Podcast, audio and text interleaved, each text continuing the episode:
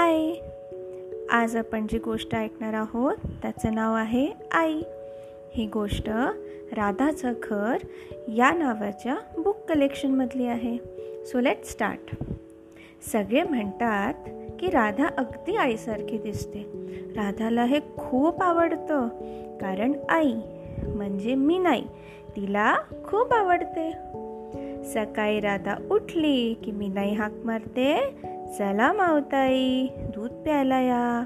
आपण पेपर वाचूया. राधा मीनाईच्या मांडीवर बसून दूध पिते आणि मीनाई तिला पेपर वाचून दाखवते.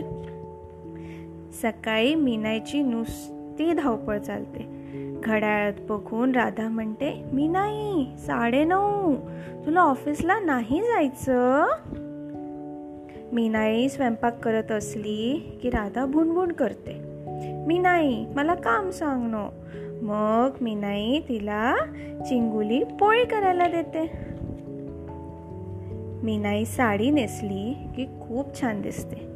ती राधाला म्हणते राधे जरा नेऱ्या नीट कर ग पण राधा तिच्याकडे नुसतं बघतच बसते. मीनाईचा आवाज खूप गोड आहे. तिला तंबोरा देखील वाजवता येतो. ती गाणं म्हणत असली की राधा गुपचूप जवळ बसून ऐकते. मीनाई सांगते मी छोटी होती. तुझ्या एवढी तेव्हा शाळेत नाच केला होता. ये मी तुला शिकवते. मग राधा विचारते मीनाई मी छान नाच करते. तुझ्यासारखा? मीनाईकडे खूप पुस्तकं आहेत. तिने राधालाही छान छान पुस्तकं आणून दिली आहेत.